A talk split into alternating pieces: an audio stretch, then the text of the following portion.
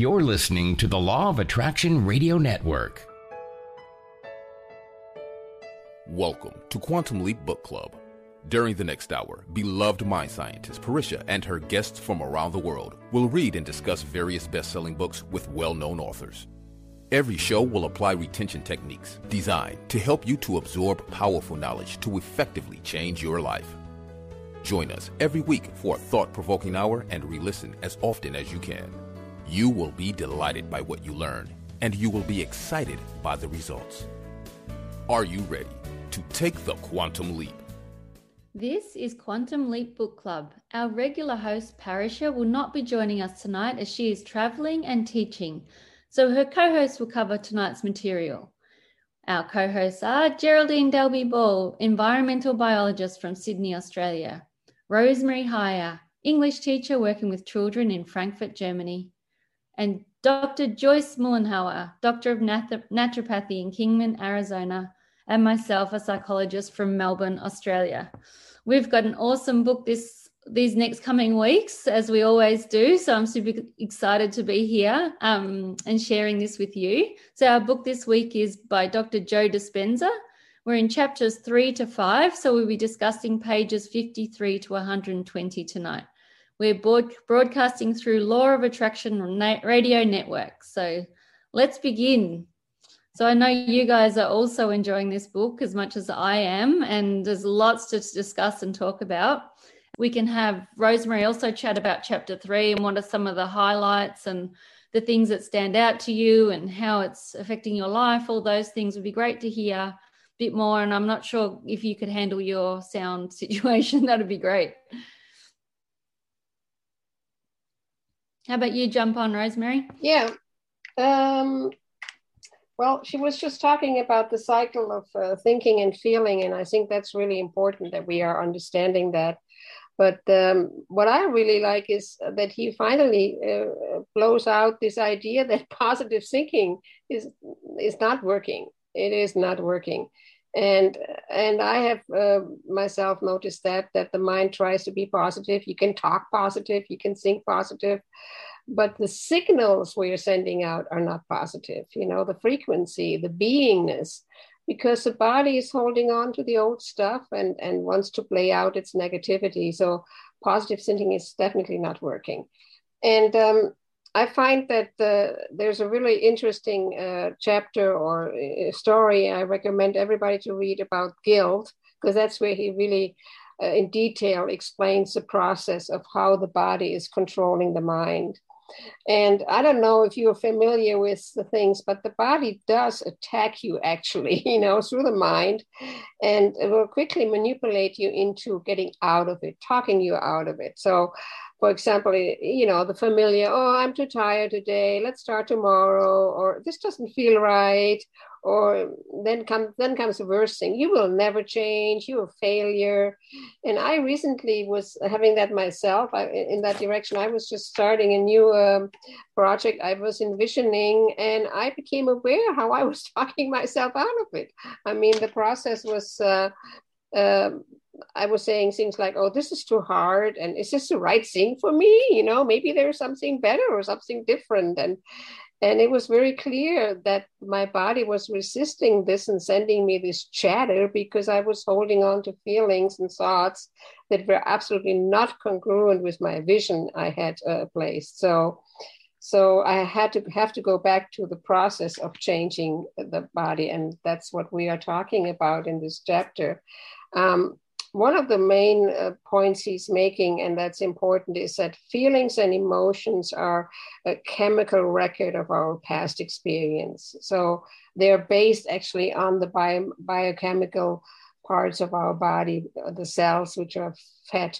And that's actually, uh, I don't know if Geraldene wants to jump in, but that's the part where we talk about that that the body is actually um, swimming in biochemical uh, molecules which represent guilt or shame or anger or sadness if we are keep thinking that and have that kind of mindset So we are living from the past. Our body is a biochemical reaction from past experience, and we, we think guilt, we think uh, all kinds of shame and unworthiness is coming up, and and we are really uh, not able to control this with our mind because what he says uh, is this is a state of being we are in when we're living out of the past. And I feel that is for me the most important thought I got from this chapter, and um, I recently got for myself also. You cannot overcome this state of being by simply drawing up an exciting future and by me- meditating over your vision boards or your ideal scene. And I see that a lot. People just jump into these meditations and they want to do their future, and it's not working because the body wants still the familiar, the addictive, the chemicals, the old, old thing, the same old, the same old, because we are addicted to it. And what happens is, as I shared before, we, we're starting to talk ourselves out of it. And um, I think that that we need to be aware also that um, it is important to mentally rehearse our uh, desired event. Well, we do that, yes, but also, it is important, I feel, to rehearse who you are when this event happened. So, how do you feel? How do you think? How do you act? Let's say you want to win the lottery and you made it, you got the good news, you know. Now it's important that you rehearse consistently how you're feeling, thinking, and acting when this event is happening. So, actually, your body lives already the event and you are actually uh, changing uh, the chemical setup of the body. And the feelings could be grateful, you have your elevated emotions like grateful, blessed, joyful, excited. It's very important that you are actually rehearsing these emotions. And um, also, I feel it is important that when we need to change our emotions, uh, we cannot change it by thought alone because the body is conditioned and we have to change the body and overcome the body. So, and uh, at the end of the chapter, he's kind of summarizing what he has said. And uh, there, there's more in part uh, three of the book where we actually practice this. But basically, um, what he's saying is that we first need to rehearse the desired event or outcome or change which we want. And then we feel the elevated emotions. So, first we have the thoughts, electrical. We have talked about that, it attracts it. And then we feel the elevated, elevated excuse me, the elevated emotions in the event now. So, that's the feelings, magnetic. They are attracting the event. And by that, by rehearsing that, we change our body chemistry because we have unwired and rewired our brain. And so the body chemistry gets changed through the brain. And when we have, uh, the, when the body experiences a desired event, it is also changed. it is actually chemically changed. And for example, it's really important to rehearse exactly how you are. I remember when I when I was doing my walking meditation and creating my trip to Egypt, I was actually feeling how I was pulling that board case through the airport, and uh, how I was hearing the rollers squeaking, and how I felt my clothes, and especially how I felt the jubilation and the joy that I made it, that I really was on my way to Egypt. Now, when you do all that, and there's more details in the book later in other parts, the desired events finds you, you attracted to you, it comes to you. What you're seeking seeks you. And it will come, that's important, in very unexpected way and uh, very unusual. You cannot figure it out, and you never think about the how, never. That's taking you out right away. Only the what. So we need to stay open for the unknown and let go of control to make things happen. And that's what I want to share for right now. And maybe Geraldene can add more. Thank you. Thanks, Rosemarie. Yes. So we're talking about overcoming your body. And the key part to this is knowing that a thought creates a thing when it's inside your body. This is so, so simple and so profound. And I found when I read it years ago, it was one of the things that helped most because we already have understanding in terms of how we give up or move away from addictions like nicotine or move away from addiction like having sugar, we know that our body creates the craving for it. And when we know that, we also know that it's not our body telling us we feel like a cigarette or we feel like, um, you know, a chocolate eclair because those things are good for us. We know that it's there because our bodies have become addicted to it. Now, it's an easy step to then realize through the book, and I highly suggest having a look at their diagrams as well, because when you have a look at that, then you can just transpose this concept and have the knowledge that when we think something, we're also creating a substance in the body. And that's this big part called think called feeling really to thinking and thinking to things. So when we have a thought, that thought becomes a thing. And it does this by moving through different parts of our bodies. And let's say uh, one of the things is we've had a thought. He has an example about someone having a, you know, a thought about a sexual experience. Uh, I can share a specific one where I was walking in the Annapurna circuit. Everything was just beautiful, no reason to feel stress about anything. And I started thinking about the sorts of things I should tell my mother in law, which I, I really like her. And so on the next number of uh, many kilometers up and down mountains, I was thinking how I'd say it like this and how I'd say it like that. And I could feel the chemistry coming up. And when I got to the hut that night, then I had a laugh at myself because I realized I had created all of this chemistry that I was used to from being in a work environment where I had given myself a whole lot of sort of adrenaline and things needed to do. This was the closest story I could start recalling and working out. And it sounded perfectly logical that I should kindly and compassionately think about how I would lay it all out and how I'd include it. And that was what we're looking at here the neuropeptides in action. I had my cells were saying, we're not feeling how we're used to feeling so we want you to feel like that. Here's a good story. And so I went along with that. There was absolutely nothing in that external environment but majesty and peace and expansiveness. And here I was in my head, which is why I could go and laugh about it, thanks to understanding this book and the words of Grandmother Pa'Ris'Ha when she would say to us over the years, Who's talking? Who's talking? And in this case, we can understand that it's the body talking because the external environment of the cells has receptor sites for, as we said, thoughts go to things. These things are generally called ligands. A ligand is like a key, and your cell has many locks on it. When that key goes into the lock, voila, we've started a whole process. And that when I say voila, that's actually now accessing the center of the cell and the DNA and turning on the recipe book to go and make whatever it may need to make. In this case, it may make what's called a neuropeptide. Now, that's another substance that then moves through the body via the blood.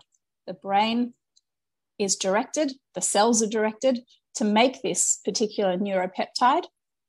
It moves through the blood where it gets its specific tissue or gland. And when it's there, it triggers the production of a hormone.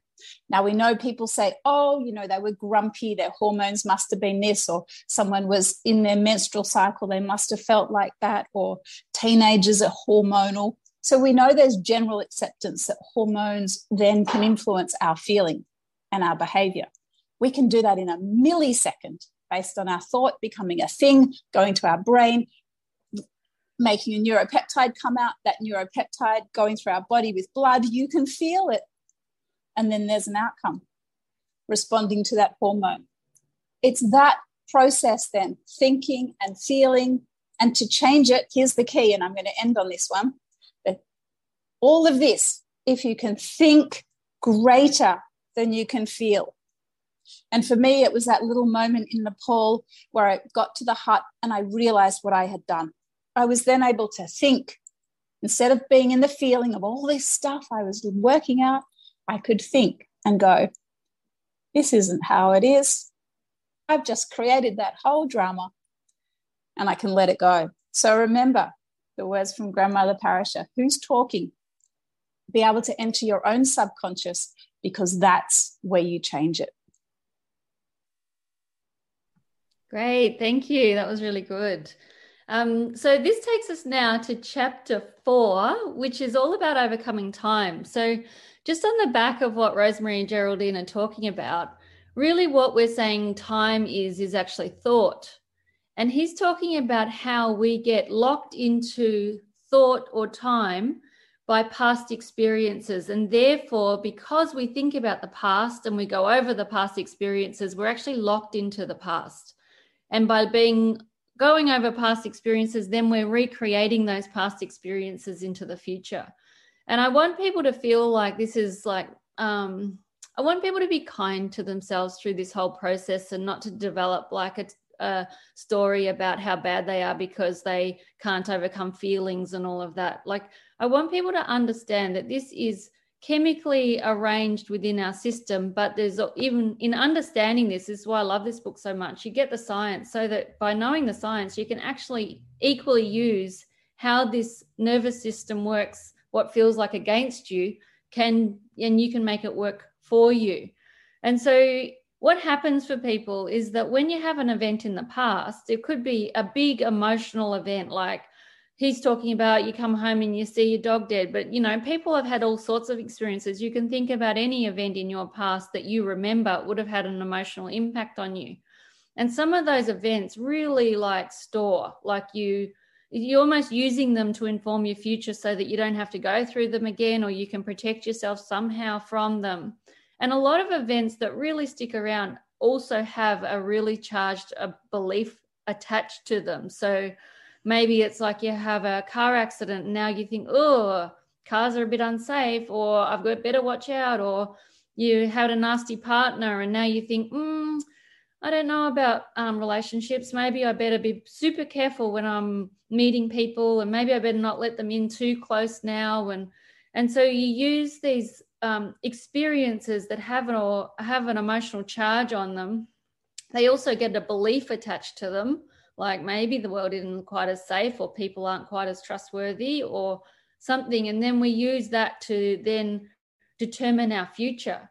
And so these these things are very easily stored in the nervous system. So you could be walking past somebody else's dog and you have you have an emotional charge stored in your unconscious in your body mind about dogs because you lost your dog and now you see this cute dog and just that by that trigger alone could bring up the chemistry of the past.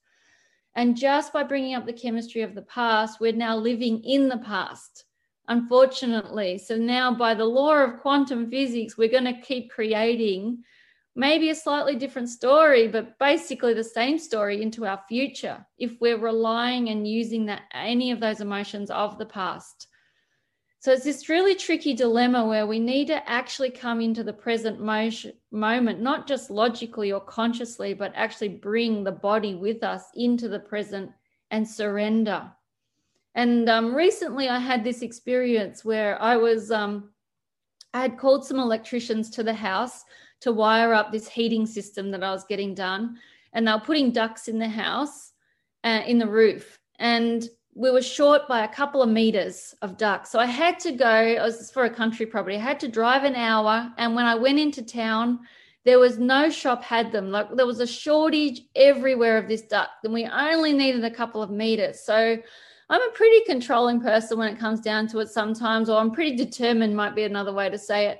And I really like, I'm like, I'm getting these ducks. Like, I'm not driving an hour unnecessarily and I have electricians waiting at my house I'm going home with these things. So, um, in that sort of like determined, controlling way, I rang every place and I tried to negotiate. Some places had them, they wouldn't give them because they were already assigned to other jobs. Like, I rang every place in town, nobody had them. And I'm like, oh, okay, I'm going home without them, I guess. So then I drive past this um, shop and I thought, look, it's probably, you know, who knows? Nobody gave me them as a recommendation that they would have these particular things I was looking for. But I thought I'll give it a go. So I set up front of the shop and I rang them from in, I rang them from the car just to see if they had them because I couldn't. And um, they were like, "Oh no, sorry, we don't have those things." And then there was this moment. I just went. I was about to drive off, and I went surrender.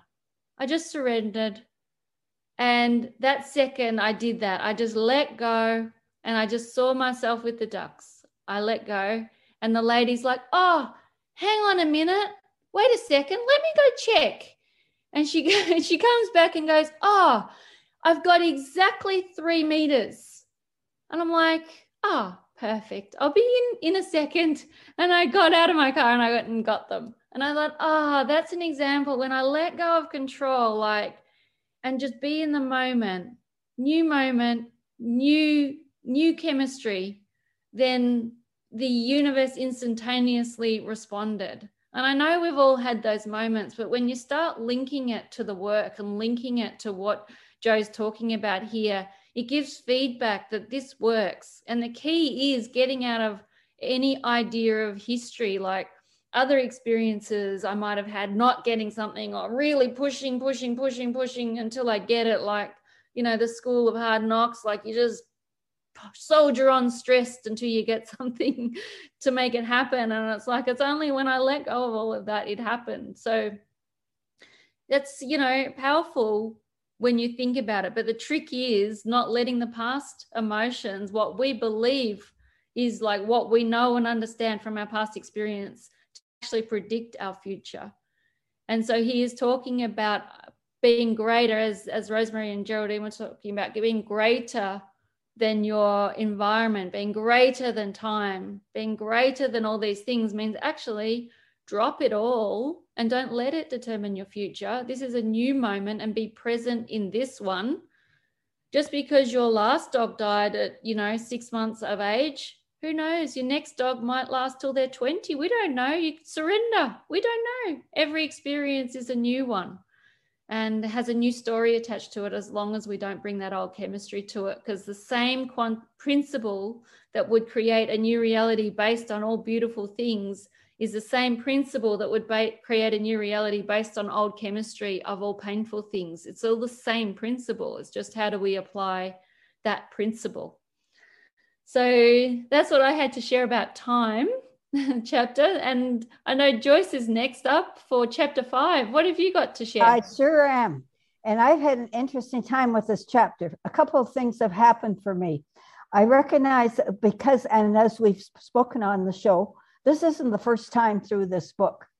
And uh, my first couple of, of uh, journeys, I guess would be the word, through studying this book was Dr. Joe gives so much information from every angle.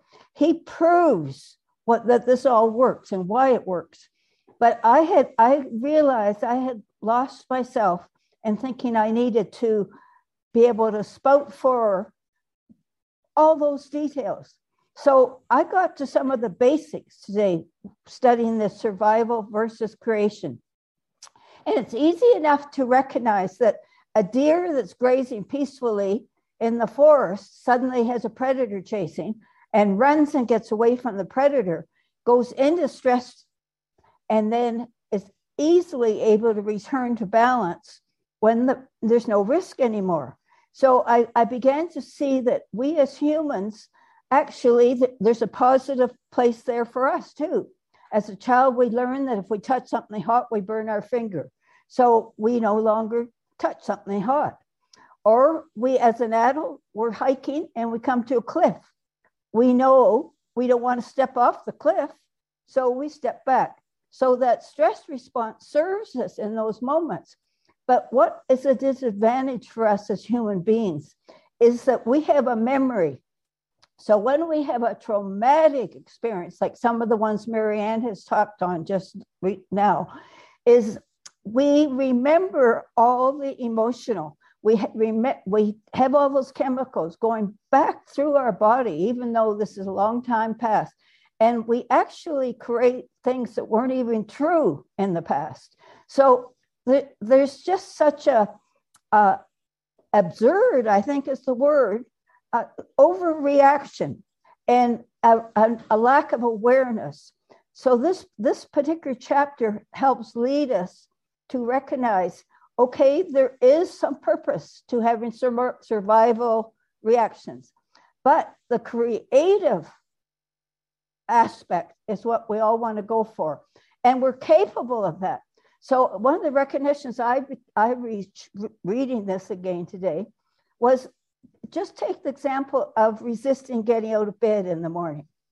So maybe you feel like you didn't get enough sleep, or maybe something hurts in your body, or maybe you have some difficult situation you have to deal with. So you you let your mind and your emotions take the control, and you don't. Uh, uh, let's hope this doesn't happen often in your life.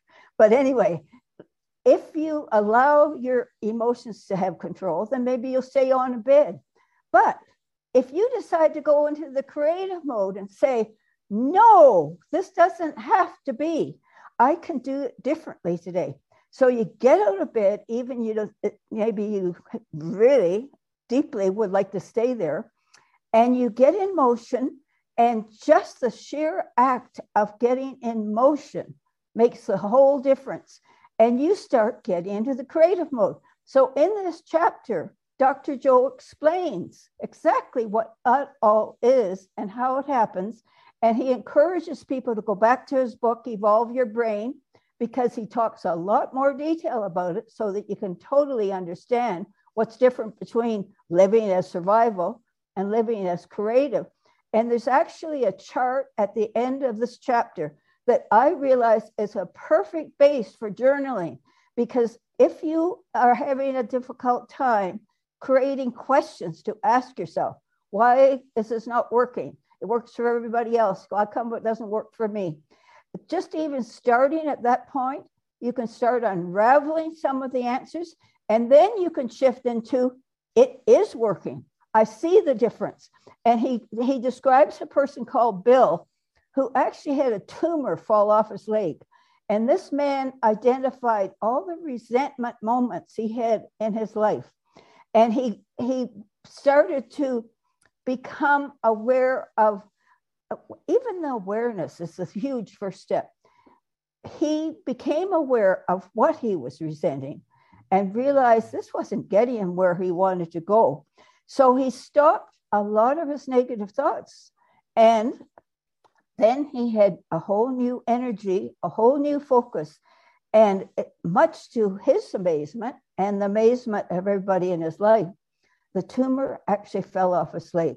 So that's an amazing story an amazing example. If he can do it, we can do it. And that's what I'd like to leave you with at the moment. Thank you, Joyce. That was great. And actually, I had a client recently who um, had been diagnosed. Like I'd started seeing him already because he'd had cancer. He got an over, he'd gotten over it through treatment, but he didn't have this. Oh well, my life is different because I've had cancer experience he just felt like a bit humdrum still. So he came to therapy to kind of get his passion back for life. So we'd been doing some work and then in the course of therapy, he he found out he had stage four cancer again for the second time. And um, he I put him onto Joe's book, this book, Breaking the Habit of Being Yourself. And along with a whole lot of other things like other health practices he did, he actually start, he just started meditating on changing that emotional chemistry of who he was before. And he started practicing the new him. The new him was excited about life. The new him was eh, happy. The new him was healthy. The new him had lots of time with his family. Like this new him didn't stay in jobs he wasn't happy in. He was he quit his job straight away. And he just started practicing from morning to night who he is as a happy, healthy, whole human. And within about four months of that, no, five months of that original diagnosis, he came back to me the other day and he says he's 100% cancer clear, which is super exciting. Out of stage four. And, and not only is he cancer clear, he realizes that through this work, he could create anything because if he can create a healthy body from that state, he can create anything. You know, he's got the tools to create anything. And they and these are everyday this is an everyday person. This is you and me. This is what we're all capable of simply with the practice. And i notice people really driven by i might die by extreme events are the ones that are super motivated to do the work. And i think it's a bit of a take home for all of us like well why wait for that why wait for stage 4 cancer why wait for things to really fall apart at home or in any other way to actually start creating the life through the emotional chemistry that we can determine through our own imagination and practice that we want. Like, why wait for crisis? And I think that's the invitation for everybody living an okay life. Like, we're okay, we're good, like, we're not bad, we're not terrible, we're all right. But are we brilliant? Are we super excited to get out of bed? Or do, we just get out of bed because it's another day? Anyway, that's an invitation for everybody. Um, what do you guys want to share? I'm sure there's heaps more. There is so much in these chapters. Like you could take one paragraph and digest it for days. So, um, who else has something to share? Yeah, I would like to add something to that. I'm really appreciated that you shared this, uh, Marianne, because I think that's so powerful. And I just want to just say a little hint that that there's hundreds and hundreds of testimonials like this on YouTube where people use that material of Dr. Joe and change themselves. And they did not do that in the intensive which he offers. They really did it just like this guy at home by themselves, and and it is possible to change. And in regarding to the body change, he's also mentioning the epigenetics, and uh, I think this is really exciting that he says we can actually even change our genes, the function of our genes. excuse me, not the DNA, but the function of our genes when we change our cells. And as we heard before, the cells are, are need to be relieved from the biochemical molecules of our negativity and our difficult emotions. And once we change ourselves, they are also um, um, changing the genes or the function of the genes, and new proteins are created. And um, I think this is really amazing how much, you know, just by your thought alone, you can make a, a huge change because continuous stress and especially continuous feeling of anger and guilt and sadness also does influence in the other way around the genes and causes and some of the you know diseases we just heard and and uh, changes the body. So uh, it's amazing how even our dna is uh, advanced or enhanced with, with this work. Yeah i found that really interesting in the book how he was talking about the people with diabetes who um, one group um, watched a boring lecture and the other group watched a comedy. And not only did their insulin not go, the people that watched the comedy, their insulin didn't go up anywhere near as the as the others who were watching a boring lecture. They were they didn't need the extra insulin. They found, like you were saying, Rosemarie, that the whole, there was actually genetic changes just in an hour of comedy, which I thought was amazing. That the genetics genetic expression changed. And so that helps me understand how someone can heal cancer in a flash because the genetic expression change with the gen, with the chemistry with the different emotions that pump that were pumping through the system and, and on a personal level that really hits home because i was just recently uh, diagnosed with a little bit too much high blood pressure and that runs in my family and i thought what kind of thought patterns and feelings, you know, does the generation before me have? So because I'm picking up the same genetic makeup right now, you know. And so if you have like most people say that, you know, well, yeah, it runs in my family, they all have diabetes and they all have that. Well, that is actually where you can, uh, you know, where I can make a change in my genes now, and um, not in my genes, in my genes, you know, and I can make a change in there and and and and and I have an idea what kind of thought patterns were in my generation before, which caused that nearly everybody in my mother's side had some heart problems and died from it. So so it's really it is it is really very powerful. Thank you. Thank you. And Joyce, what did you want to share? Yes, what I wanted to share was I, I many times we're not aware of what we have at our disposal as our allies. And our frontal lobe is one of those. Our frontal lobe is our creative center. And by making full use, and again, I encourage people to go to Evolve Your Brain because you can get in his book, in that book, as well as in this book, the information that I believe just is exciting, is inspiring, is gives us, uh, takes away some of our excuses. Because if we have this powerful ally whose role is creativity, and we can take control of the frontal lobe and make the best use of it, then we have the advantage of knowing we can move in a new direction and change. So it's covered in this piece it looked at closely today. Mm, yeah, powerful. And and it also reminds me of often the practice that grandmother Pa'Ris'Ha has given all of us, and I've given many clients with great success is the the power of journaling and and almost do that conscious streaming journaling where you just let it flow through and um, I've found a, a really good way of getting in touch with what are those programs in the body, the stored story about you know that you know maybe on a surface level i look like i've got it all together and i'm super happy and everyone thinks wow what a good life she has. But then privately there's a, a chemistry there that doesn't match what people are seeing.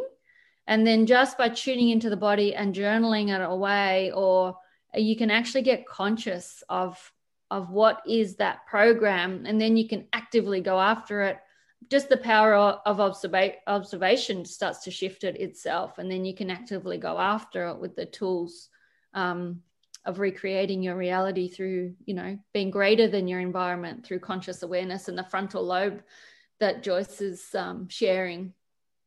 Yeah. What did you want to share geraldene? Yeah a key when you spoke about tools then from grandmother Pa'Ris'Ha another one is the what we call the demo kit. And i highly recommend uh, grabbing this. It can be get a little a little material or a little bag or something and put in it some symbols. And then you're able to take these concepts that we're talking about right now and demo them, which means do a demonstration. So it might be that you get a big piece of paper and you draw a cell with little hungry mouths for different things at the edge.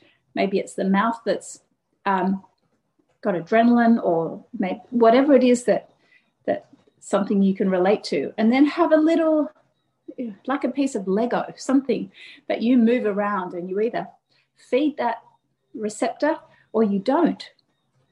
And you can demo that so you can see it outside your body, really see what's going on. Have it that you start to draw that cell with less receptor sites or or create a little cell out of something create a circle and and have these little receptor sites on the outside and start peeling them off demonstrate it to yourself and to get the understanding. How does that look? How do these little things look like on the outside these receptor sites? And then here comes my thought. It's now become a thing. That thing's now locked in. Now what happens? Okay now this has moved to a part of the brain that's created another substance. Now it's moving through the blood. Now it's um, influencing my tissues and my glands and making a hormone act it out, so demonstrate it. So that's a tool that I would say go to chapter three, look at the pictures, get yourself something physical, plasticine, clay, whatever you need, demonstrate it so you can see it. Because then when you're talking to yourself about the change, you'll have a real understanding, like a tangible understanding of what's going on in your cells to be able to change it. That links to another thing that uh, grandmother Pa'Ris'Ha is always again it's that responsibility and to look at that word to respond with ability. So if you demo this and have what's been shared today and in this book in general you can then respond with ability. Like i mentioned that time in nepal where i was able to have a laugh. Due to this book i was able to then respond differently and change that. So it's not always there and this leads to the next point. Sometimes as Marianne said, you know, you can think everything's going well on the outside and everyone says, oh, yeah, that's really good. If you're finding trouble identifying what are these areas to change because you've habituated it so much, you almost believe the external feedback rather than those quieter moments. And maybe you don't allow yourself even to have those quiet moments, to have the different feeling. Something I've noticed is if something annoys me in somebody else, I know there's a button there that's my own. So that's another tool that you can have. The journaling is really highly, highly recommended. And if you just need a quick check on yourself, if you've noticed and gone, oh, you know, then say, oh, gee, what's actually, is this true? This sentence that I've made up about that other person, could that be true of me as well? And if you're a good friend to someone, see if you can make an agreement that if you notice them saying something all the time, whether it be they say sorry to everybody or whether whatever it might be, I'll say, Oh, I'm so clumsy. I'm so clumsy. I'm always in accidents. Whatever someone says all the time, see if you can have a little chat first and say, Would you mind if I notice some of these things um, that I just ask? Is that really what you meant to say? Something like that. Don't tell them, but ask them and have it as an agreement back for you as well. It might be something that you don't do in public, whatever your agreement is. Have it because a good friend is someone who knows that you're on that journey to uncover these subconscious things and help release them. Yeah, absolutely. And it just reminded me to say one other thing is that when you have when we have an emotional response within it if you want to find things to really get conscious and get out of that autonomic nervous system it's within an emotional response is a belief system. And so let's say you feel fear about something or somebody's triggered something, you could tune into that emotion and really sit with the emotion, let it come up really big. And within that, you can get the belief. And what you'll notice is that belief is what permeates lots of other areas of your life. Could be fundamental beliefs about worthiness, about safety, about power, there's pretty common beliefs that sit in a lot of human experience that and those beliefs come from when we're younger we interpret the world we make a decision basically. We make a decision. We make a decision about our worthiness based on how we're treated how we've understood how we've treated and how we've how we feel. And so once you get to those decisions we've made those beliefs then you can do lots of work in re-scripting the belief and letting them go. So that's you can take that to the journaling you know but it's within the feelings you'll get to know what those big bigger overriding beliefs are. And so that's just tuning into the body. It's all there ready to let you know. Joyce what did you want to share? I know you had your hand up there. Yes. What I, I'm really excited by what you've just talked about with journaling and what Geraldene has and Rosemarie has. Uh, for, for a guide, and I just touched on this briefly earlier, on page 119, there's a column of survival aspects and there's a column of creation aspects. And I'm definitely one person who has, I guess I, the word would be struggled with thinking, I don't, I'm not even aware of what I want to change. So, uh, what I would encourage people to do is to look at that chart and look down the survival list and see like there's one word there is problem. And the creation is to look for solutions. There's a word feeling separate. And then not for solutions and creations is to feel connected. Those are two words that mean a great deal for me. There might be other words that you would really relate to. And i would start encourage you if, if you are a person that's saying, I don't even know the thoughts that are causing this for me. Look at those words and ask yourself some questions about them and use the ideas that have just been shared here with our hosts, co-hosts, and see where it takes you. It's it's quite exciting and opens up great windows of possibilities, which is what creativity is. Tapping into the potentials and the possibilities. Absolutely. Thank you for that. It just also reminded me another one of Grandmother Pa'Ris'Ha's teachings is to have us write love letters to ourselves. And it makes a lot of sense building up this loving relationship with ourselves and seeing us through the eyes of our own observer who loves us unconditionally. You know, and from this perspective of creating chemistry, we think, well, writing a love letter to yourself, you are actually inviting the chemistry of love, chemistry of kindness and care and beauty. And it is through the practice of bringing up that emotions, those emotions and that chemistry, that the body gets addicted to that chemistry, like it would any other chemistry that it gets familiar. So then the practice of um, beautiful, you know, creating beautiful experiences with the self, like you know showering and really caring for the body and and you know doing those sort of practices where you're just loving yourself moment by moment and having that beautiful relationship is this work.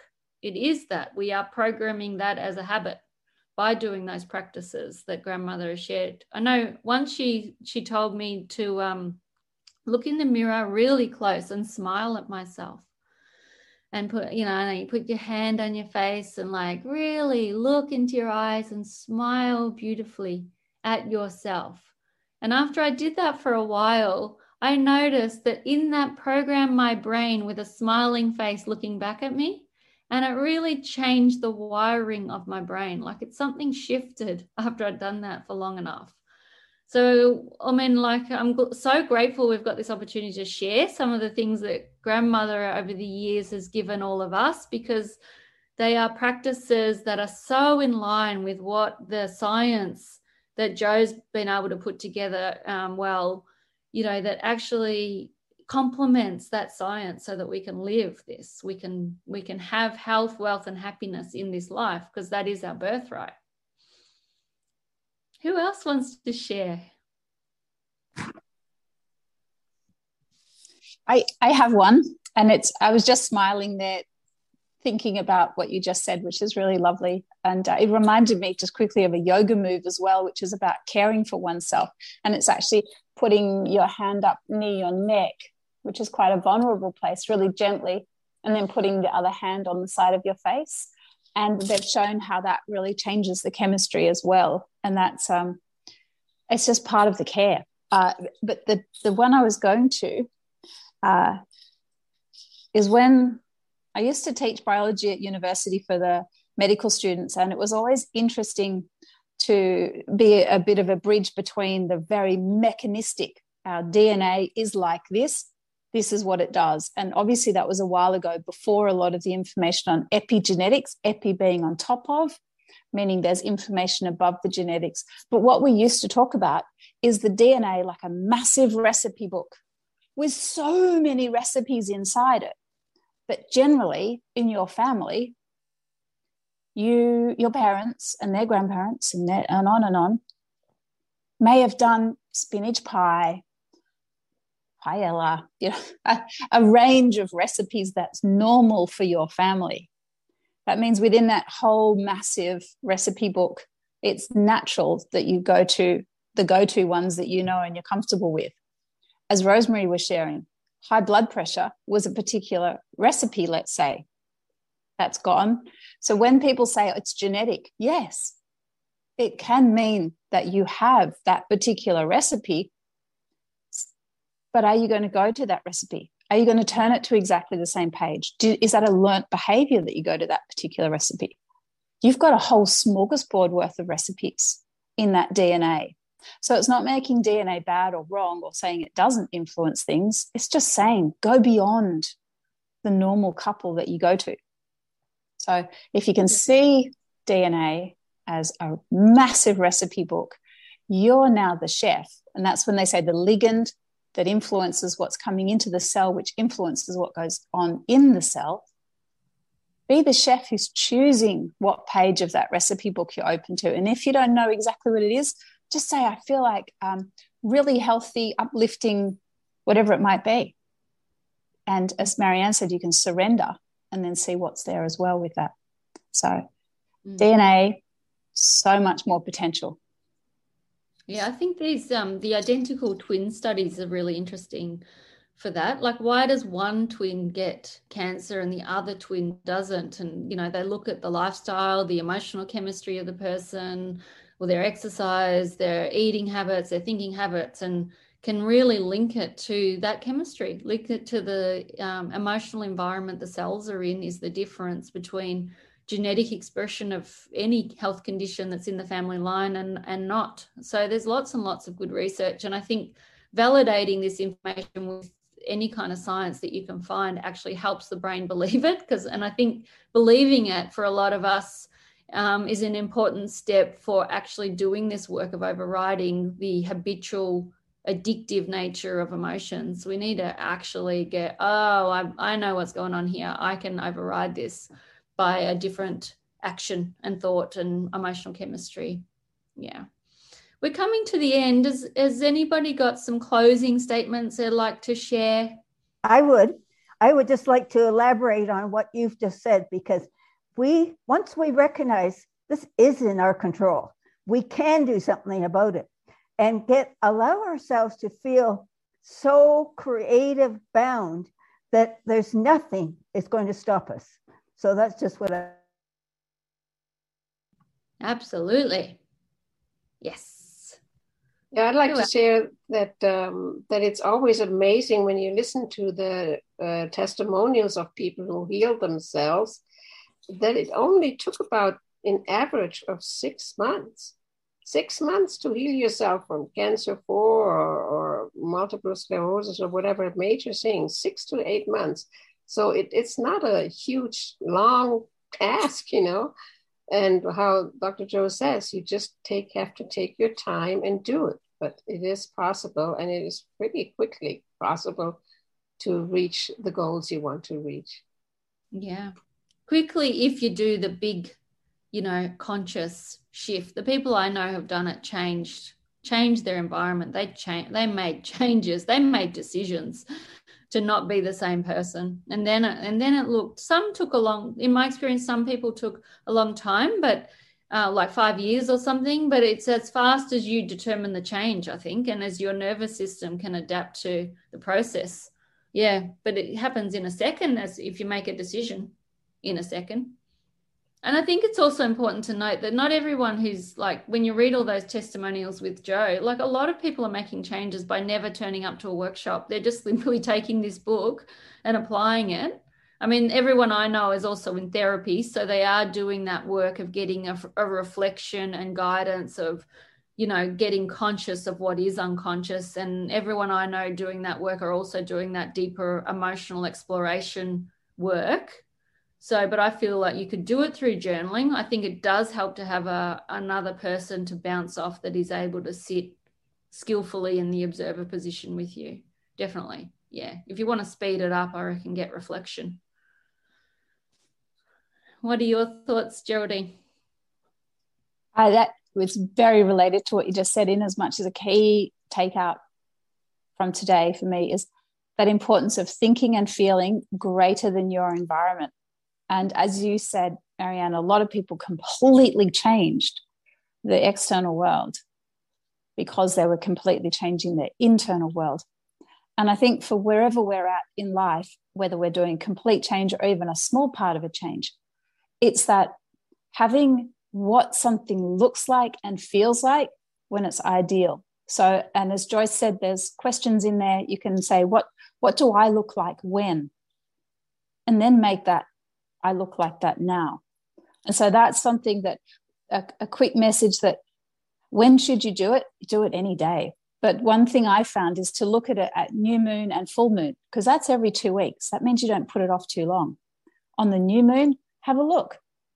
How am I going? What am I putting into this next moon cycle? Two weeks later, when it's full moon, celebrate whatever it is that you've done that moved you in that direction, where you were greater than your environment. And so that's just a little suggestion. If you're not doing it daily, which is really good, at least get yourself checking in to new moon and full moon and move yourself to daily in terms of the reflection and the regrowth. Very good. Well, it's time to conclude our studies, and we thank you for sharing your time and energy with us. You matter and count. You always make a difference. We look forward to being to you being with us next week as we make that leap to greater consciousness. Have a powerful a week and allow your light to shine and always all good things to you. Thank you for listening to Quantum Leap Book Club. For more information where you can contact us, go to loaradionetwork.com forward slash quantum hyphen leap. Have a great week.